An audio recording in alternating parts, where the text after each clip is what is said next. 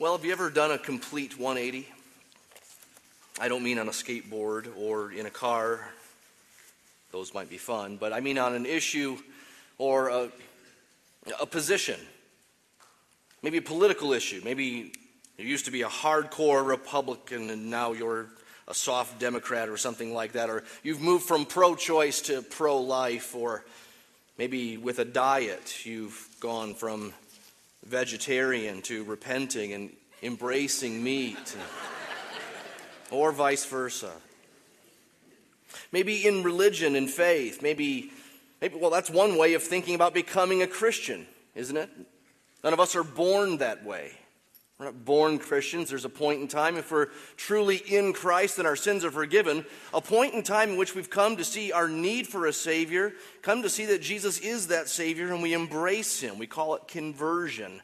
It's a turning, a turning regarding sin, a turning regarding Jesus, a turning regarding salvation. Well, in the Bible, we get to witness many 180s. Some are more important than others. Some are more instantaneous than others.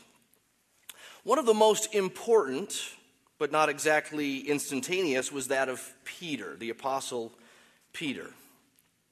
In the mid 60s AD, the Apostle Peter wrote a letter to Christians who were scattered in Roman provinces of Asia Minor. We call it First Peter. We've been studying this letter for some time now.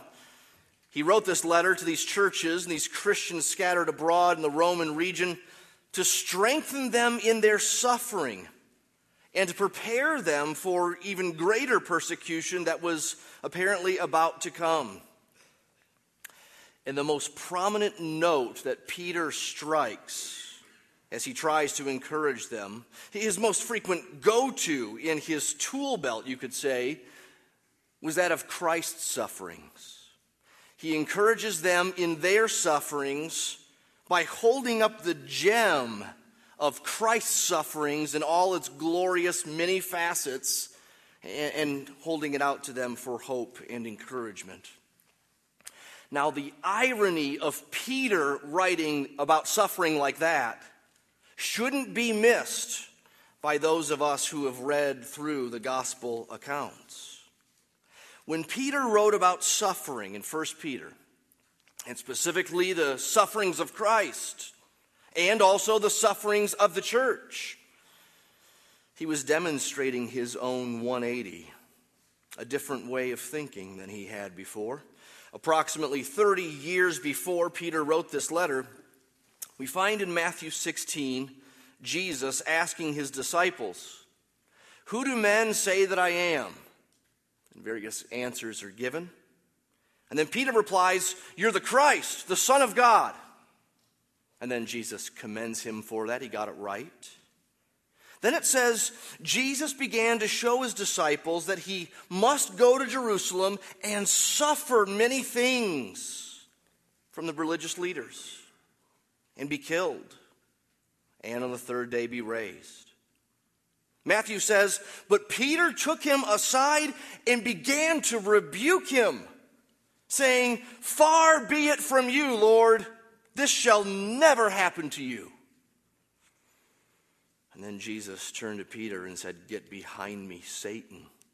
You're a hindrance to me. You're not setting your mind on the things of God, but on the things of man. You're not thinking heavenly, but merely humanly and earthly. It's right after that that Jesus tells his disciples, If anyone would come after me, let him deny himself and take up his cross and follow me. Peter didn't get it that day, neither Jesus' sufferings nor the sufferings that would follow for the disciples, for Peter himself. Jesus told him of his own coming sufferings, Peter's own coming sufferings, at the end of John. In John's gospel account, this is now after Jesus' death and resurrection. We read in John 21, Jesus saying, Peter, I say to you, when you were young, you used to dress yourself and walk wherever you wanted. But when you're old, you will stretch out your hands, and another will dress you and carry you where you do not want to go. Kind of a weird way of putting what he was getting at, but here's what he was getting at. John tells us what he was getting at. This he said to show by what kind of death he would glorify God. And after saying this, Jesus said, Follow me. Church history tells us Peter was crucified, perhaps even upside down because he thought it unworthy to be crucified right way up like his Lord. Now, with all that in mind, please turn with me to 1 Peter chapter 4 if you have a Bible with you this morning. 1 Peter chapter 4. We're going to read two passages today. In chapter 4, there are two sections that are very similar that are separated by a few verses in between. And so today we'll combine those two passages that share a similar theme of suffering. In fact, they not just they not only share the similar theme of suffering, but they, they're very similar in their flow, in their development of the passage, uh, of the ideas. So rather than talk about suffering and God's instruction for us here in 1 Peter 4, 1 through 6, one week, and then skip a week, and then come back to basically what is almost the same exact thing for the next five or so verses. Uh, we'll combine them today. We'll read 1 Peter 4, 1 through 6, and then verses 12 to 19. And here's what's God, what God's word says for us. Since therefore Christ suffered in the flesh. Remember Peter? Not so, Lord. No way, Lord. It'll never happen to you. But now, Peter writes, Christ suffered in the flesh. Arm yourselves with the same way of thinking, for whoever has suffered in the flesh has ceased from sin so as to live the rest of the time in the flesh, no longer for human passions, but for the will of God. For the time that is past suffices for doing what the Gentiles want to do, living in sensuality, passions, drunkenness, orgies, drinking parties, and lawless idolatry. With respect to this, they are surprised when you do not join them in the same flood of debauchery and they malign you but they will give an account to him who is ready to judge the living and the dead. For this is why the gospel was preached even to those who are dead, that though judged in the flesh the way people are, they might live in the spirit the way God does. Next week, Lord willing, we'll look at verses 7 through 11. Let's read verse 12, though. Beloved, do not be surprised at the fiery trial when it comes upon you to test you as though something strange were happening to you, but rejoice insofar as you share Christ's sufferings, that you may also rejoice and be glad when his glory is revealed. If you're insulted for the name of Christ, you're blessed, because the Spirit of glory and of God rests upon you. But let none of you suffer as a murderer, or a thief, or an evildoer, or as a meddler. Yet, if anyone suffers as a Christian, let him not be ashamed, but let him glorify God in that name. For it is time for judgment to begin at the household of God, and if it begins with us, what will be the outcome for those who do not obey the gospel of God? And if the righteous is scarcely saved, what will become of the ungodly and the sinner? Therefore, let those who suffer according to God's will entrust their souls to a faithful Creator while doing good. That's God's word for us this morning.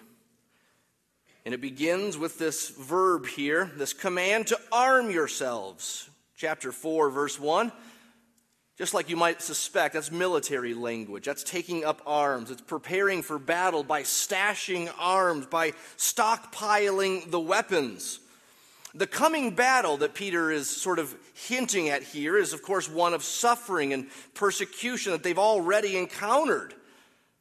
But the real battle, the real battle is one within. It's not on the outside. Yes, there's an attack from the outside, but for the Christian, the true battle is within.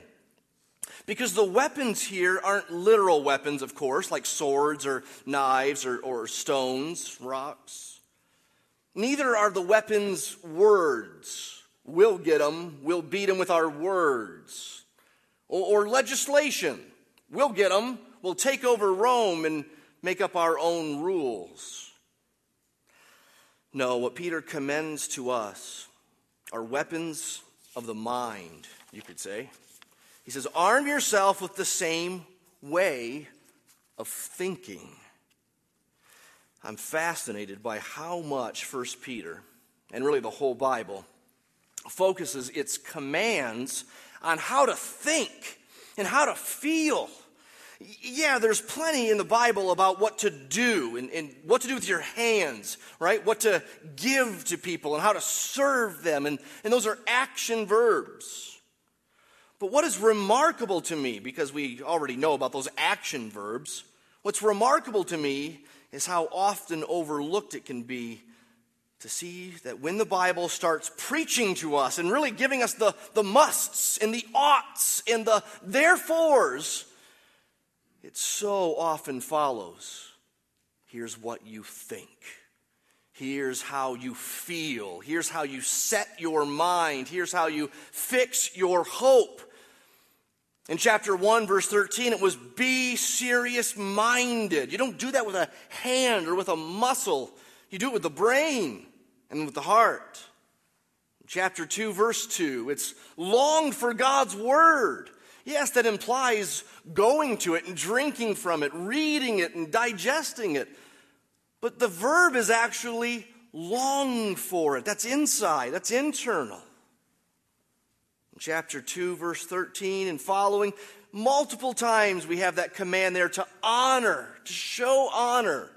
And yes, that, that can be in actions in many ways, but it's also something of the heart, isn't it? As it is in chapter 3, verse 1. In the church, we should have unity of mind and sympathy and brotherly love. Yes, actions that show that, but a sentiment and mindset that's behind those actions and really precedes them. Arm yourself with thinking, Christ like thinking. This is similar to Paul in Philippians 2 when he says, Have this mind in yourselves, which was in Christ Jesus. Think like him. He was a servant, a servant to the utmost. Be like him. Think like him. To put it in Peter's terms, stash away piles of Jesus bullets missiles that are drawn from the mind of Christ. Make this your stockpile. Nuggets of how Jesus thinks and feels, his attitude and perspective. And that's an ongoing thing. It's not something you buy and get and then have and keep. We have to cultivate this kind of thinking, right? It's a process, an ongoing process. I mean, in one sense, if we're Christians, we've already had this 180 take place. A 180 has already occurred where we've turned from sin and turned to Jesus and turned to his body, the church. And yet, in another sense, we Christians are continually to recalibrate uh, the compass of our souls according to his plan, according to his will, according to his word, and to his ways. We are not yet home. We're between two worlds. And so we have to set our mind on things above. We have to set our hope fully on the grace that will come when Jesus returns. We have to cultivate a different way of thinking.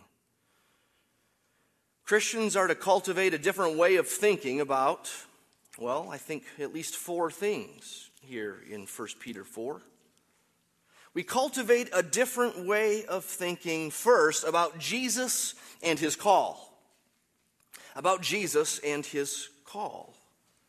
Verse 1 said, Since Christ suffered in the flesh. Those are pregnant words, aren't they?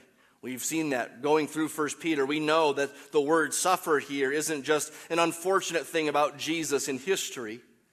It's not just a lamentable thing. It's not even just an example for us, but Jesus suffered in the flesh is a shorthand way of describing Jesus' servantry leading up to the cross and going to the cross and dying on the cross. And of course, you can't have the cross without the resurrection in the Bible, and so the cross itself functions like a shorthand for the whole gospel weekend of Friday's crucifixion and Sunday's resurrection. we Christians had to come to a different way of thinking about Jesus and the Messiah specifically. The Messiah, Christ suffered in the flesh. The Messiah suffered. He suffered as a human being, God in flesh for us, righteous for us, and dying in our place. Arm yourselves with the same way of thinking, Peter says, and then get this for whoever has suffered in the flesh has ceased from sin. Now, there are different, transla- uh, different interpretations of that phrase. What does it mean?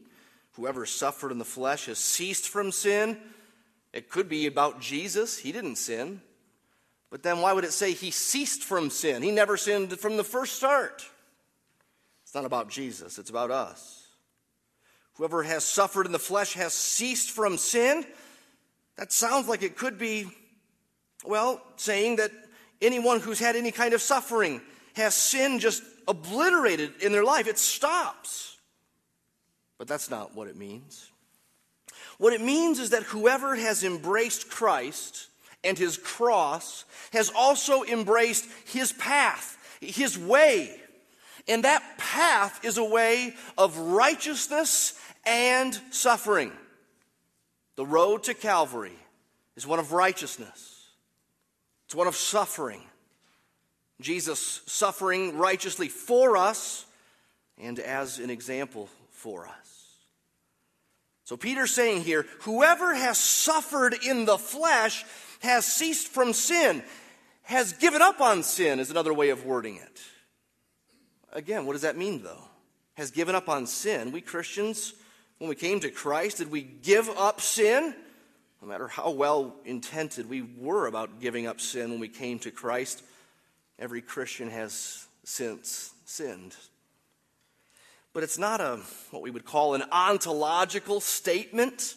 It's not the same thing as saying every Christian who suffers has completely and finally stopped sinning. It's more like the teacher who says in class, We do not chew gum in this class.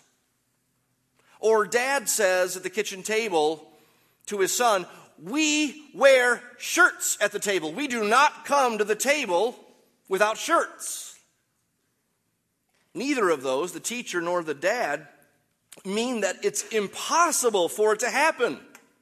Kids can show up at the dinner table without a shirt, and kids can chew gum in class. But in a rhetorical way, we sometimes say, we don't do that. And Peter's doing that. He's talking about what should be and what generally is. We Christians, when we came to Christ, we embraced a suffering Savior, so we went His way. And going His way meant embracing suffering. It also meant embracing righteousness and leaving aside sin. Not perfectly so, but we Christians, we gave up on sin. That's what it means to come to Christ, in part. We gave up on sin.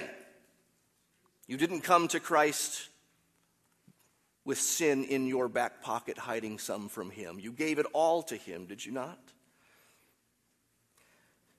Jesus said, as we've already quoted, Whoever will come to me will take up his cross and follow me. He'll go my way. Remember, he said in Luke 14 that when we come to him, we have to hate even our own lives, or else we can't be his disciple. He said, No man builds a tower without first considering the cost. So, Christian, would be Christian, consider the cost before building this tower, before heading down this path. Count the cost of what it would mean to follow Christ, to go his way, to be his disciple. We Christians have come to see a different way of thinking about Jesus and his call. And that different way of thinking about Jesus and his call is one that, again, needs constant recalibration. That's what we're doing this morning in his word. That's what we do together in community groups. That's what we do when we sing and when we pray for each other. Christians are also to cultivate a different way of thinking about, secondly, sin and fulfillment. Sin and fulfillment. Verses 1 through 4 point us in that direction. Verse 1 ended, we have ceased from sin, given up on sin. Verse 2, so as, see that connection? So as to live for the rest of the time in the flesh, no longer for human passions, but for the will of God.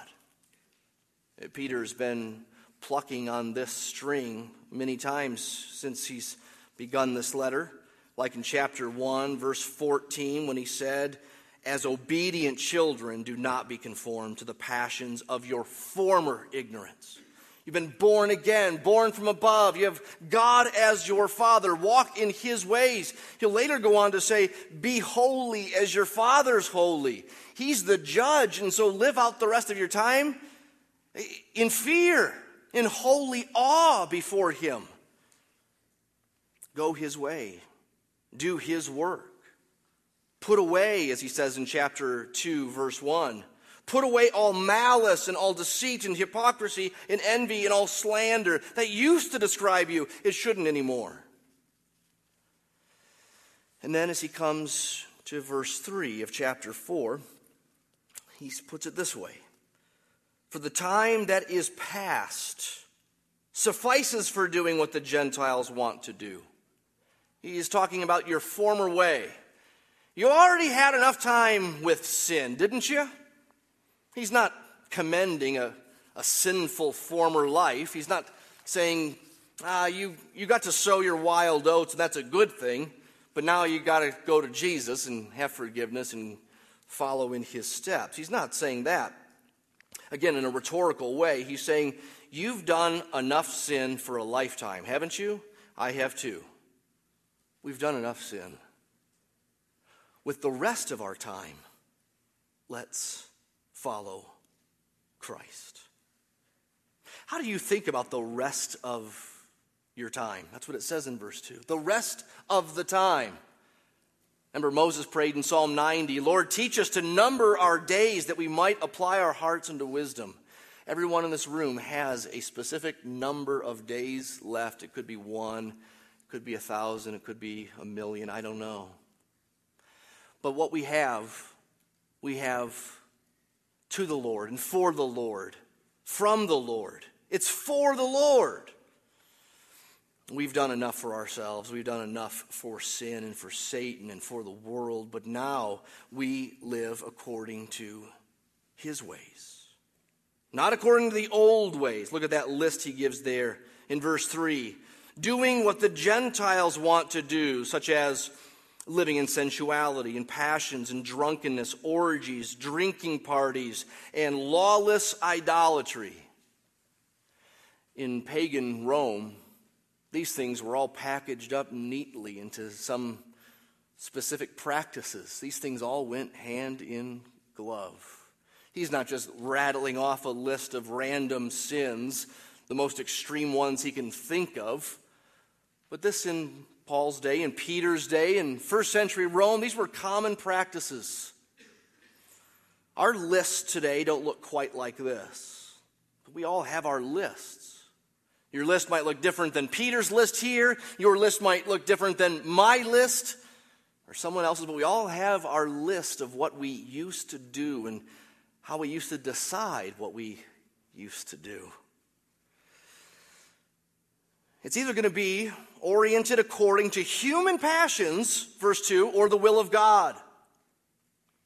It's either going to be what the Gentiles want to do, verse 3, or what God wants us to do. Do you see how this is all oriented towards fulfillment and pleasure and satisfaction? It takes faith to trust God at His word and believe that in His presence is the fullness of joy. At his right hand are pleasures forevermore. Sin has pleasure for a season, but with the Lord there is lasting joy and highest pleasures, even if they're sometimes more delayed gratifications. But we no longer, as Christians, decide what to do based on instant gratification we don't decide what to do based on mere urgings as though we're animals with animal like instincts or something. We decide what to do based on God's word, the will of God. This is what we do. You've already had enough time making all the rules, haven't you? You've already had enough time seeking instant and empty pleasure, haven't you?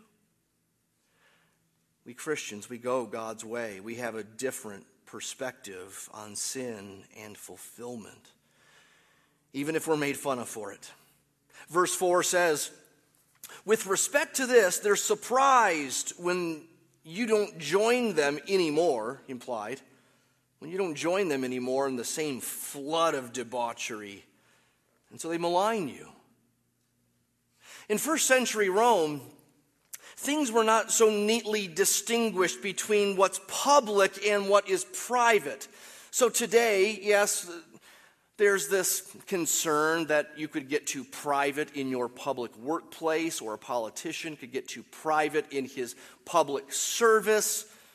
Generally speaking, we like these things separate, and that's probably good. In first century Roman times, these things weren't separate. The private was the public. The religion was connected to the social sphere, in the political sphere. We've said again and again as we've studied this.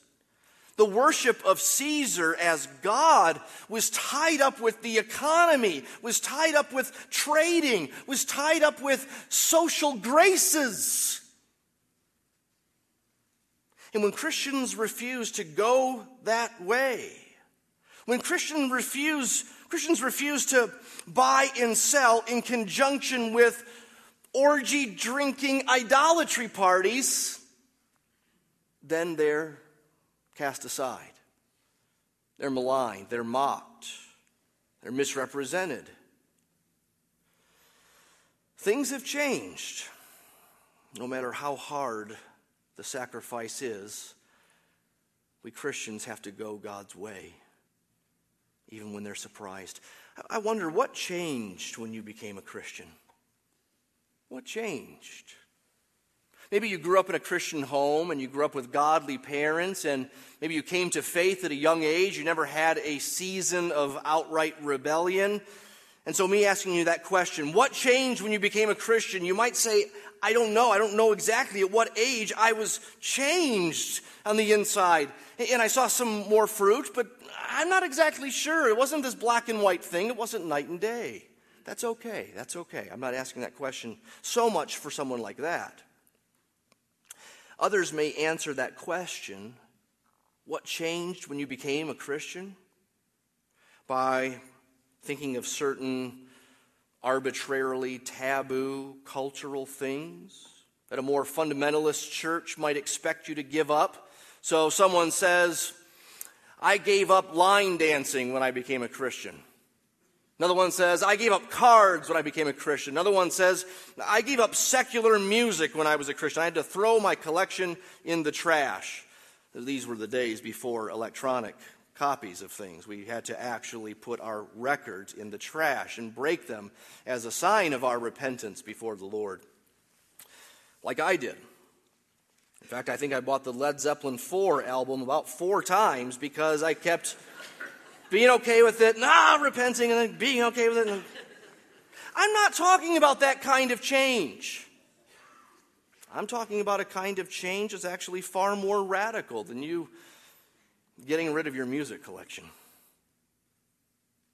What changed when you became a Christian?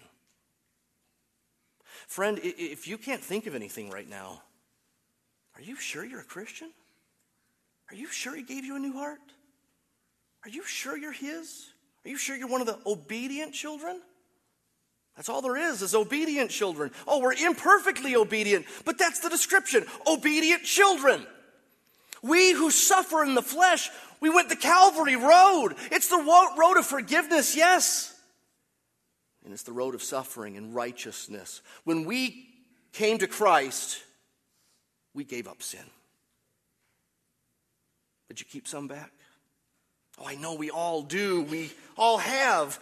None of this is perfect, not finally so. But what has changed?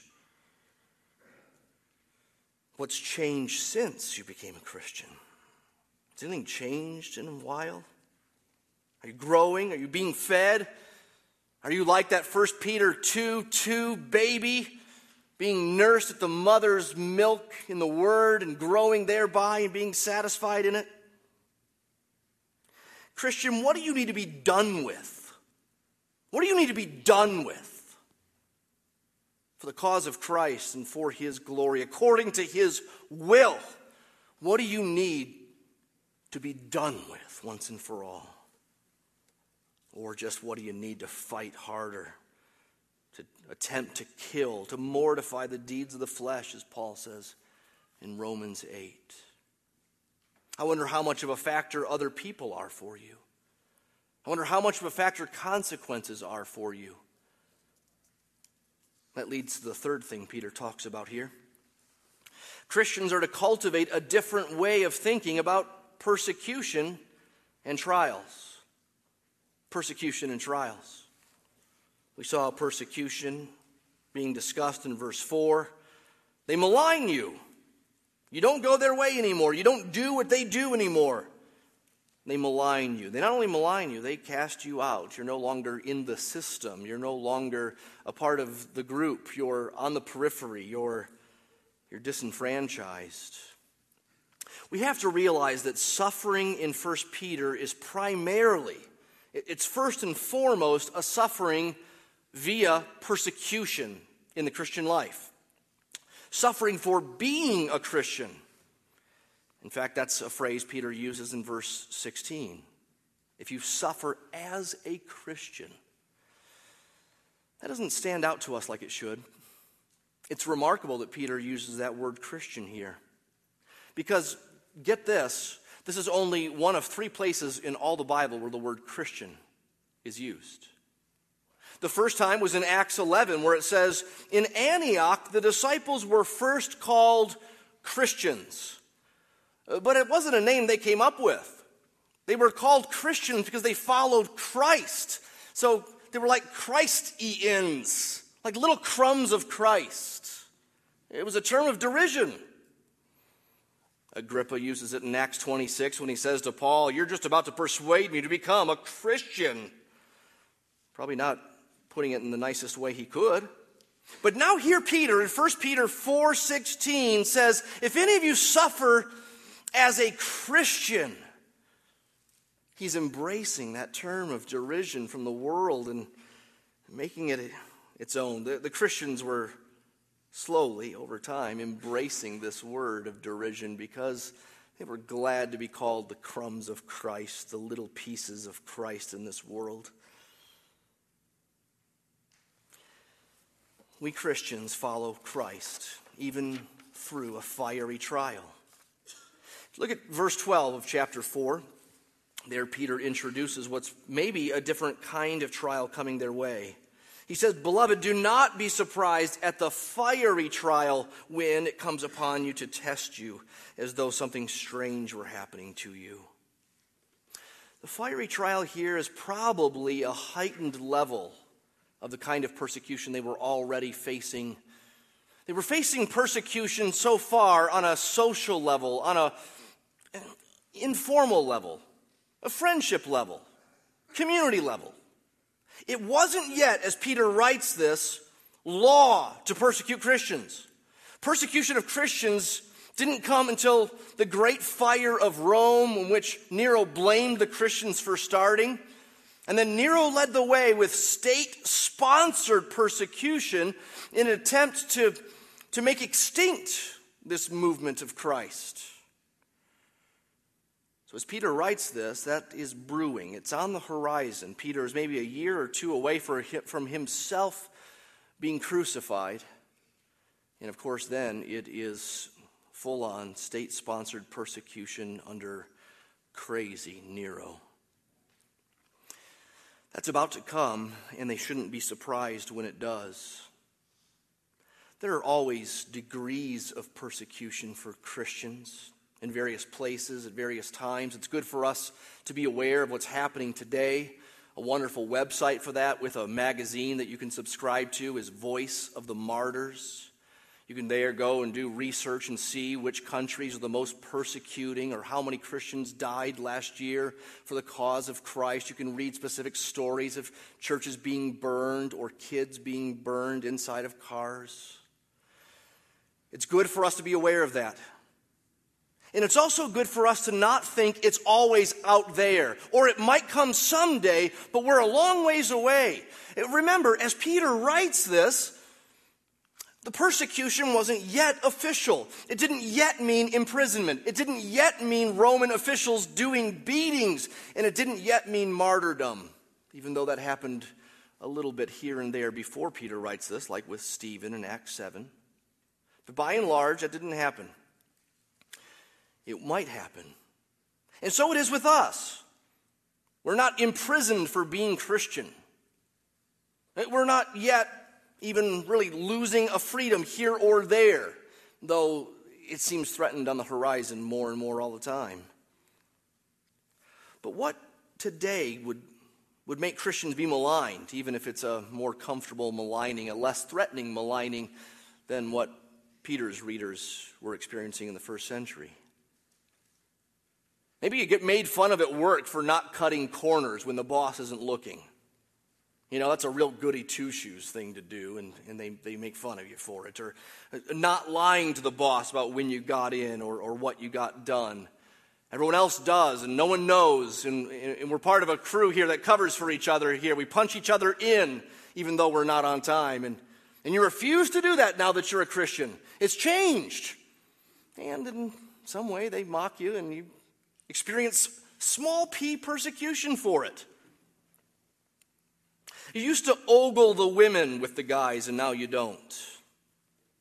You used to get drunk with the guys, and now you don't. You used to listen to filthy jokes, and, and now you can't. And you've now committed to Sunday morning for the meeting of the church, and fishing is it's going to have to be some other time. It doesn't matter now. It doesn't matter now when you used to do it with the boys or believing certain things like creation, or not embracing certain things in the culture, refusing to say peace, peace when there is no peace, not doing certain things that you used to do, not doing certain things that everyone around you does, being made fun of for being an adult virgin in some ways, this is some kind of Christian persecution, especially where people around us tie it to us being Christians and not just us being moral or good. If they know that we do these things and don't do others because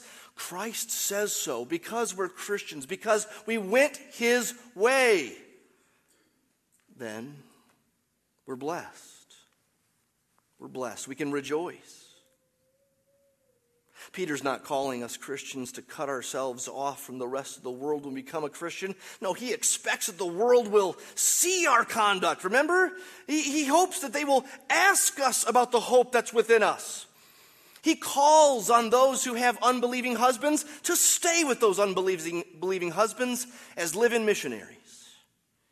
He calls on those who have unbelieving bosses to stay and honor them he calls on those who are in secular governments to stay in honor.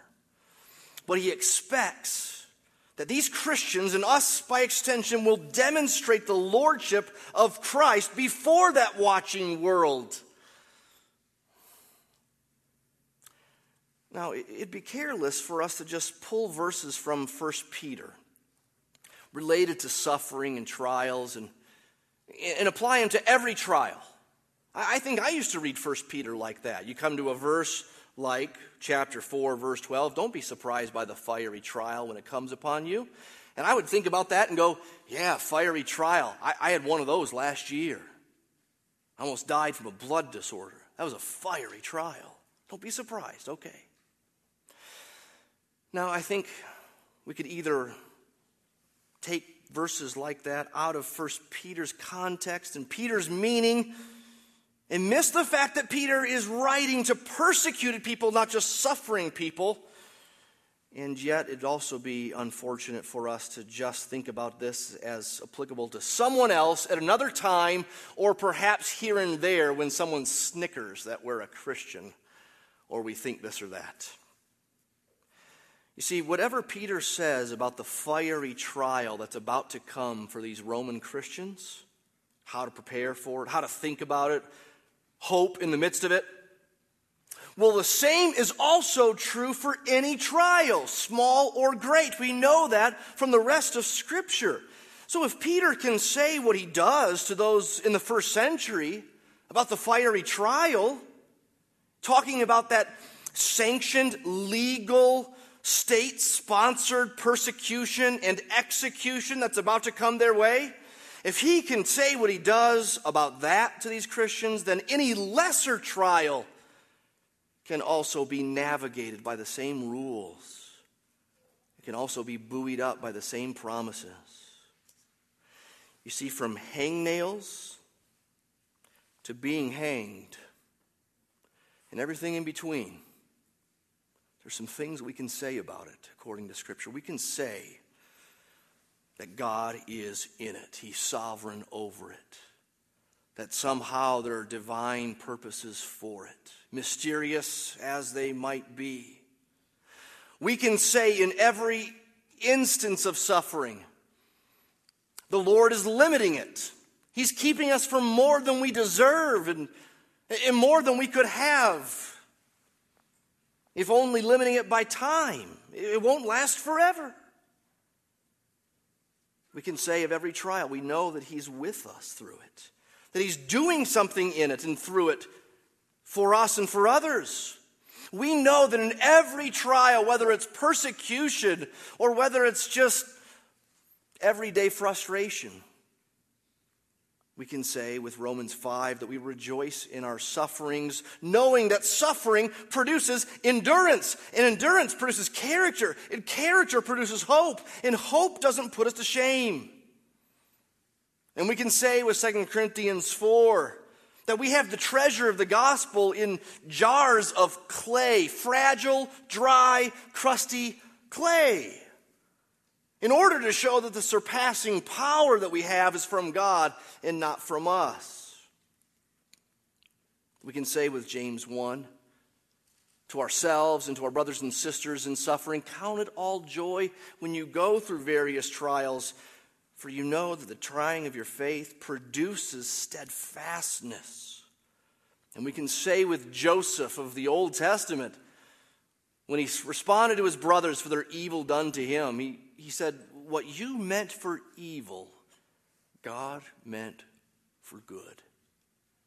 We don't always see the good. I would dare say we rarely see the full extent of the good. I don't know whether we'll know the full extent of the good in the new heaven and the new earth. We haven't been told that we will. We like to think that. I'm going to find out what that was all about when I get to heaven. Well, maybe. Maybe not. It doesn't matter. We can trust him. He's doing a billion things more than you could comprehend, even if he listed them all. But especially with persecution, there's this key thing here. In a sense, all trials produce a kind of testing, but especially with persecution, it says, it comes upon you, verse 12, to test you. To test you. It shows who's in and who's out. It does a kind of purification. Remember what Jesus said about the four soils in that parable in Matthew 13? Listen to two of these soils that Jesus talked about. These are like people who hear the gospel, have a response, uh, and then let's see how it goes. Well, there are those who, who seed, the seed was sown on rocky ground.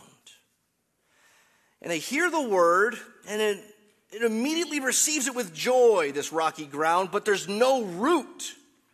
And so it endures for a while. And when tribulation and persecution comes, it falls away. It falls away. Don't be that second soil. Don't be the third soil where the seed was sown among the thorns. That one hears the word, but the cares of the world and the deceitfulness of riches choke it out, and it proves unfruitful. What we want instead is that fourth soil where there's growth that lasts. And it's different from one person to the next. Sometimes it's 30 fold growth or 60 fold growth or 100 fold growth, but, but it's growth. And it's God given growth. It's miraculous. Do you have that? When testing comes upon you, does it prove your faith? Like Peter said in 1 Peter 1, it's like gold that gets purified. When the heat comes, does it prove to be the stuff that lasts and it's actually better from the fire? Or instead, is it all melted away? Is it fastly disappear, quickly disappearing? Don't think it's a strange thing when trials come upon you, or don't think it's a strange thing if a fiery trial comes upon Christians in the 21st century United States. Don't think it's a strange thing. Instead, rejoice. Rejoice in its identification with Christ, verse 13 tells us, verse 14 as well. Rejoice as you look to its completion, he says in verse 13, that you also may rejoice when his glory is revealed. Yes, make sure it's not a suffering for sin. That's what verse 15 and 16 say. Make sure you're not suffering because you're an, an evildoer uh, because you're a murderer, a thief, or a, a, a troublemaker. Don't call that Christian suffering. But if you're suffering for, for Christ, then don't be ashamed by it. Glorify God in it. This leads to our last point here that Peter is making about how we cultivate a different way of thinking. Fourth, we cultivate a different way of thinking about judgment and eternity. At the end of our first section and at the end of our second section, we see judgment. So in verse 5, it says, Those who malign you, one day they will give an account to him who is ready to judge the living and the dead. Those who've died and those who are still alive, they will give an account. It's a courtroom picture. They will give an account of what they've done. And outside of Christ, all will be found wanting. In verse 6, he says, This is why the gospel was preached, even to those who are dead, that though judged in the flesh the way people are, they might live in the spirit the way God does. Now, this doesn't mean that the gospel was preached to those who are dead, like a second chance for salvation. We talked about that a little bit last week. It's not part of what the Bible teaches. We know we can rule that out. What does it mean then when Peter says the gospel was preached to those who are dead? Just like last week, he's saying the gospel was preached to those who are now dead because they were judged in the flesh the way people are. They died.